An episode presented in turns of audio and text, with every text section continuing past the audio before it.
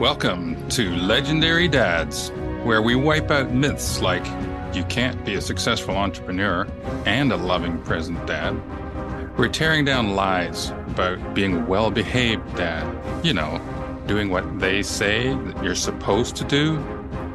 We're blazing the trail to become high performance dads, the dad who's clear where he and his family are going and why. We are laying solid foundations to become legendary dads. Hey, welcome back. Great to be with you again. And I'm really excited today again, only this time it's just me. I'm going to dive a little more into some of my story and lessons learned uh, to share with you, just to kind of break things up. I love talking with other people and meeting other guys. It's really exciting to to meet other dads, and uh, some of them are people I already know, and that's fun too. So uh, today, we get to learn a little more about me. So, I'm going to take you back uh, a few years in my journey to begin with, just uh, about six and a half years ago, or actually just over six years ago. Um, July 24th of 2016, my family and I had spent another night at the drive-in movie theater, which is something that we've done regularly. And we watched two movies. Well, okay, not all of us watched the second one, but we were there. We enjoyed the night. Had to pack up, uh, get everybody into their places, choose who's sitting where, get all the bits and pieces into the back of the truck, the seats and the blankets and everything else that we had set up. And, you know, make our way out as usual, join the lineup, and then turn left to head out and go home down the road. And barely a mile down the road, not even a mile down the road, things went sideways. So at this point, we were hit head on by an impaired driver. The truck uh, flipped and rolled, and we ended up in the ditch on the roof, uh, all hanging upside down in our seat belts. And this was the beginning of some some level of life that we could never imagine uh, what it would be like. Now, this is my wife and our four kids and I, all six of us in the truck together when this happened. So I'm going to skip ahead. We we all survived. We were all basically good. I mean, we've had a variety of injuries and and we're still working through some things. Some of you will know brain injuries, particularly, uh, can last a long time and take a long time to recover from. So uh, there's that and and other things as well. So once we were out of the hospital one of the things that happened was that my my wife was initially she's a strong woman and uh, dedicated to getting things done and keeping the family on track and so on which is amazing. And so for the first few months she she just did that. Now i was in wheelchair literally half my body was broken. And uh, so i was incapacitated physically. Um, i'd had some rest in the hospital so which actually did well for my uh, the brain injury and really got me a head start on that healing. However uh, being in the house initially in a wheelchair uh, my wife took over a lot of stuff even though she had a damaged wrist she really just pushed through and got a lot of stuff done without really thinking too much about it, which is great. Um, the thing was that over time, as I started to heal physically and become more capable physically to help out around the house, um, my wife's injuries began to catch up with her. And so we had this kind of role reversal that happened where she was kind of being taken down by the the the side effects of her uh, brain injury and PTSD and so on. And I was becoming more able, so I began to take over more things, and so that's all good. And and as a as a dad and a husband, I just kind of did what needed to be done, just the way she had done initially, and didn't really think too much about it. Of course, I'm happy to help my family and support what's going on. So that is all good, although I've always been someone, at least for a long time, I've I've learned to become someone who is uh, relatively self aware. And so when my feelings started changing a bit, I was became becoming aware of a struggle within me. And there was this growing dissatisfaction, which I realized eventually was a, a resentment, actually. I was beginning to resent my wife and even to some degree my kids for for everything that I had to do and for this role that I had to take on of, of really taking care of pretty much everything for a while. And as I began to think about that and pay attention, I realized this resentment was growing. And so I, I wanted to know, well, what is this all about? And and why is that? Because, you know, of course I want to be someone who is happy to look after my family and to care for them and make sure they have what they need. So how is there also a resentment in that? Well, it takes a while sometimes to work through these things and usually requires some help from the outside to catch our blind spots and see what we're not seeing. But this part of the journey was some really important lessons in A, being aware of myself and my family, and starting to get clear on what's really going on. And that those are two really important principles that over the years you'll hear me talk a lot about these, and I've talked a lot about them in the past as well. Um, first of all, just being aware of what's happening, of this feeling within me of resentment, and then learning to gain clarity on it. So, how do I figure that out? How do I come to understand what's happening there? Well, it's really just a matter of asking myself questions, but it's also a matter of being willing to be honest with myself.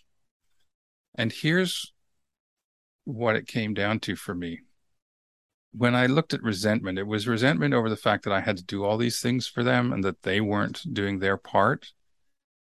Logically, that doesn't make sense because I know that they were injured and the children were much younger and not really capable of, of doing a lot in, in most situations. And so it didn't make sense, but the feeling was still there. And so I had to work through that with uh, help in terms of understanding my thought process and beginning to recognize that I didn't want to be and had never taken steps to be willing to be this man that I needed to be right now. I needed to be someone who was comfortable with and more than comfortable, actually willing to embrace. I had to actually embrace being a man who's at home, not working, a man who's caring for his whole family, including his wife, who all of whom are now dependent on me, and to to walk through that in a in what is actually a constantly changing situation, because uh, some of the injuries develop and symptoms would show up more over time. Some of them would go away, and so there's there's a healing and shifting constantly in our relationships and I hadn't stopped to think about the fact that I need to be someone different from who I had been, someone different from who I had always hoped to be, because I certainly had no hopes and aspirations in my early years of being, you know, a husband and father to a family who are entirely dependent on me. Circumstances changed, and now we're not still in that situation, so I've had to shift again but it was a real eye opener to learn this journey and to learn this process of acknowledging my feelings, being aware of them, acknowledging them, getting clear on what is it that I'm feeling and, and what is the thought pattern behind that feeling. And then to be willing to take steps to change and to become somebody new, really. Okay, I'm not entirely different. I'm not an entirely new person, but I am quite different from who I was in so many ways. That is a really huge process. And a lot of us are going to struggle with that and get tripped up on that until we learn to be aware. And so, one of the ways of doing this is awareness of feelings and seeing that there are feelings there and that they need to be acknowledged and worked with. and that we may not like the feeling, but here's the key that I've found. Feelings are they're like a they're like the thermometer in your house. they tell you when something's off. And when you pay attention, then you can go to the thermostat and reset it. The thermostat being your thoughts and beliefs. So asking yourself, well, okay, what are the thoughts that are creating this dissonance? What's this disagreement between essentially what I was expecting life to be and what life really is? They're they're not matching up. Why is that? And what can I do about it? Now there's usually something you can do about it. In fact, I agree with uh, Viktor Frankl that we always have a choice in term, at least in terms of our attitude. We might not be able to change our circumstances immediately, but how we live through those circumstances is a choice. So, recognizing the feeling, the thoughts behind it, and what the difference is, and, and how to bring those together in a way that actually now produces a more fruitful and enjoyable life. That's a critical process. I've heard a lot of people talking about feelings and in different perspectives. And to me, that's just a really helpful way of making use of my feelings. The same thing is true, of course, when we have positive feelings, feelings we like. The difference is it's telling us that things are in alignment. And it can be really helpful to know that too. So when we're feeling really excited and happy about things or feeling loved or loving, um, these are feelings wherein we can learn about ourselves in terms of what we value and what we believe and what we um, have been hoping for and assuming. There's all kinds of good things we can learn from that too, which can be helpful in the future. Sometimes, though, it's not feelings that we need to be aware of. Sometimes, when there's an issue, it's not it doesn't necessarily trigger a, a feeling that warns us about it. Sometimes we're struggling with situations where it's the outcome that's the problem.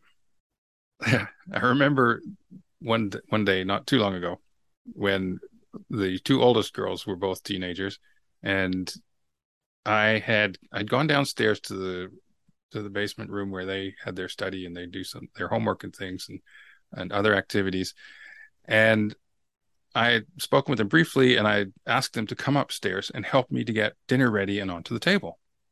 And then I turned and went upstairs. And as I was getting to the top of the stairs, I turned to give them some more detail and instruction and noticed that they weren't there. Wait a minute. These are my loving daughters who love me and care for me and how is it that these girls were not behind me when I just asked them to follow me? okay, yes, these are my teenage daughters, right? Who love me, yes. And they were teenagers, still are. but I thought about that situation afterwards. And I recognized, okay, this is an outcome that I don't want. When I ask for help and they don't respond, it wasn't the feeling in me that triggered the awareness of something being off.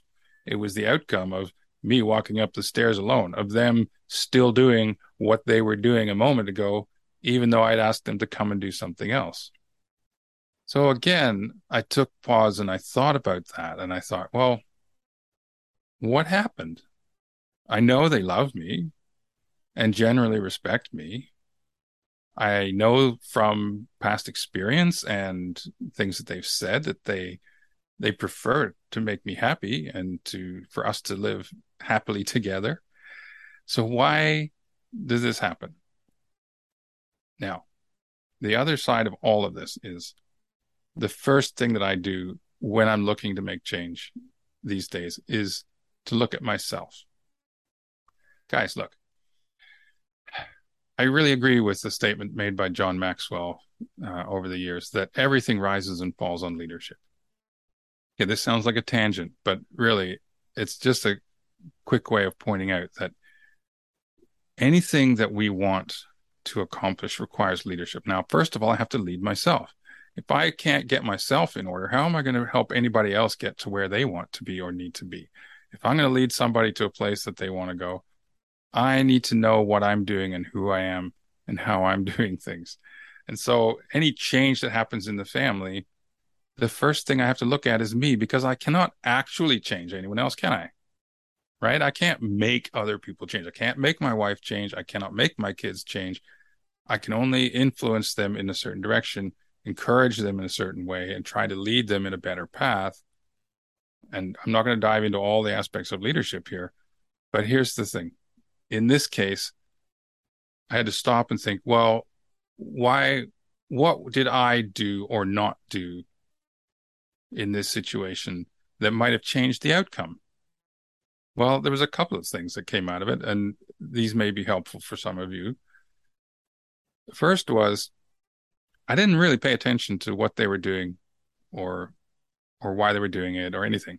Really, I just kind of said hi, told them what I needed, turned around and walked out, assuming that they would follow me. Okay, yeah, I'd been father of a teenager long enough. I should have known better. but but nonetheless, walking through this kind of got me thinking, okay, so I know a lot about leadership. Okay, so what was that the issue? What did I do wrong here? Why are they not following me? If you think you're a leader and no one's following you, you're not a leader. or at least you're not leading at that point in time. So I recognized in this case, for example, that I had simply told them what I wanted them to do. Yes, I had been polite about it and I was in a friendly mood and all that, but I just kind of said, This is what I need. Come and join me. One of the central aspects of influence and build is building relationship with people and earning that influence because influence is a choice. I can't influence them to do anything unless they allow that. Right? That's a key thing about positive influence. If it's not that way, then it's manipulation. So I want to have a positive influence. I didn't stop to ask them what they were doing, to see how their day was going. What are you working on? How's it going? Um, is there a time frame on this? You know, and then after kind of connecting with them and where they're at, then start talking about where I'm at and what I'm looking for. That way, we've we've kind of connected and we've come together on that, and they're now going to be more open to hearing what I have to say and considering what it is that I'm proposing in terms of a change of activity, moving in a different direction. But I might also find out that now is not a good time for them.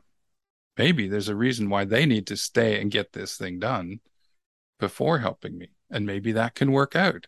But I wouldn't know any of that if I don't ask them, would I? so we've got to ask. We need to make that connection. So there's another simple example. Life just happening and me not taking the time to really think through it and put that effort in. Now, I've had this conversation with my wife because we go through these things all the time. We have four kids. Uh, so it's happening all the time where we are feeling like, you know what? I don't have time for this. I just need you to do what I'm asking you to do. I don't have time to come and meet you and to talk to you and find out what you're doing and how you. It's like dinner needs to get on the table now, and we need to do it now. and there are so many situations parenting where we have felt that way, and we've gone ahead with that attitude and then it's a fight and then and you go on and you have to go back and you got to ask them again and you got to ask them again and you get annoyed and they get frustrated and it's just a never ending cycle and in the end we realize we're spending more energy doing it the easy way the simple way of just telling you what to do telling the kids this is what's going to happen it actually i'm say almost always it certainly in the majority of cases, it takes more energy to try and do it the simple way. And I've seen it happen so many times because when I go the other route and I say, Hey, how are you doing? What's going on? What are you up to? And how's that going for you? Having fun? Whatever the case may be. We're connecting. They know that I care about them as well and that I'm interested in who they are and what they're doing. I mean, think about it. Why why would I expect them to be interested in what I want if I'm not showing any interest in what they want? Have you ever have you ever stopped to think about that?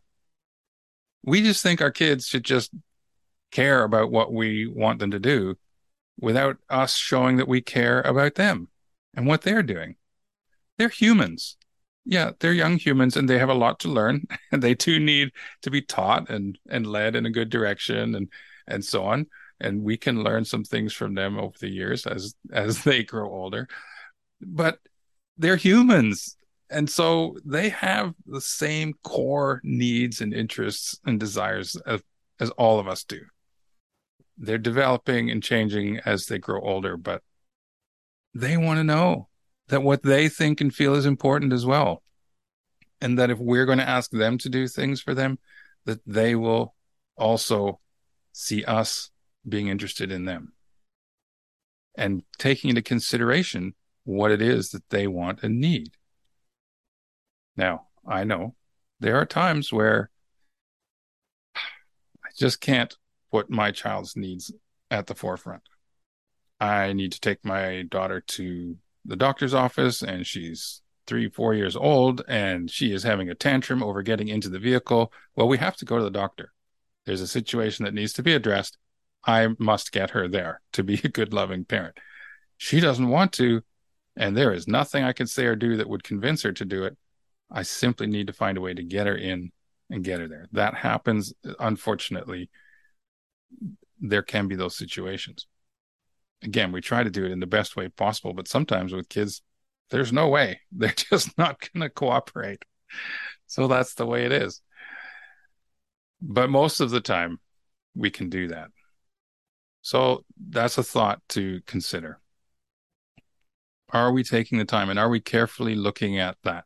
Because I'm telling you over and over again, I've seen how taking just a couple of moments, just like maybe only one minute, maybe two minutes, to just connect with the kids and find out what are they doing and how's their day going before asking them to do something it is so much more effective because now they care. Now they know that we're interested and it's not just that they are my slave who's being told to do what i say because i said so.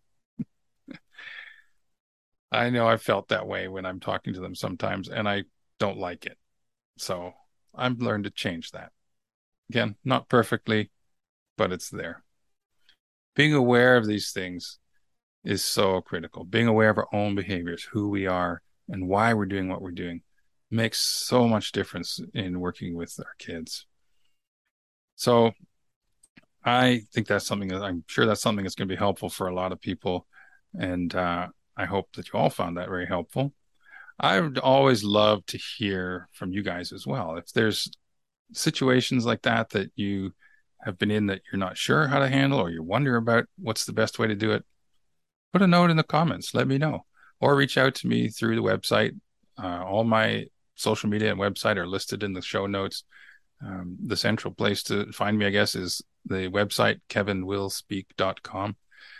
Uh, but you can go straight to Instagram. I have a TikTok account going. Um, and there's opportunity for you to talk to me and really connect and show, show ask questions. Let me know what's going on. I would love to share on these podcasts things that are actually helpful to people and answer questions that people have about things. And I might do that on my own, or I might do that with guests. Uh, we can address different questions together. And that so that would be awesome. So I appreciate you guys being here and the feedback so that I know that what we're sharing here is actually helpful for people. Because the whole bottom line to me is if this isn't helpful, then it's a waste of time. this isn't just an entertainment show. I really want to help dads become the best they can be. I really want to help dads see how their behavior and their their interaction with their kids and their wives is setting their kids up for a better future the greatest gift we can leave people is a better life or a better understanding of how to live life well. Maybe that's a better way to put it. And so that's my ambition. That's my greatest goal.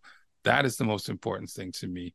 I'm doing that with my family, learning how to do that better and wanting to help so many other dads do that. So I really would ask you guys, everybody listening, help me get that message out.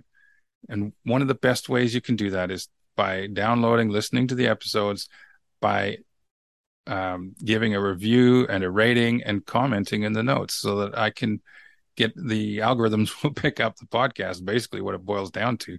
That way it's easier for to spread the word. The other thing, of course, you can do is to simply share this with your friends and family, anybody who might be interested in exploring this journey. So thanks again for joining me. I'm uh, really happy to be going through this. This is my first solo episode for the series and looking forward to many more. And we have some great guests coming up, uh, including a mother coming soon to join us. And uh, looking forward to all of that and looking forward to connecting with you guys. Have a fantastic day. We'll talk to you soon. All right, we've taken another step towards that legendary dad status today, and I'm excited and honored to be part of this journey with you. Now, if you go to kevinwillspeak.com, you can book time to speak with me directly about any questions or comments you have. Or you can connect with me on social media or post in the comments below. Guys, I'm convinced that we all have what it takes, and if we work together, we can all become legendary dads.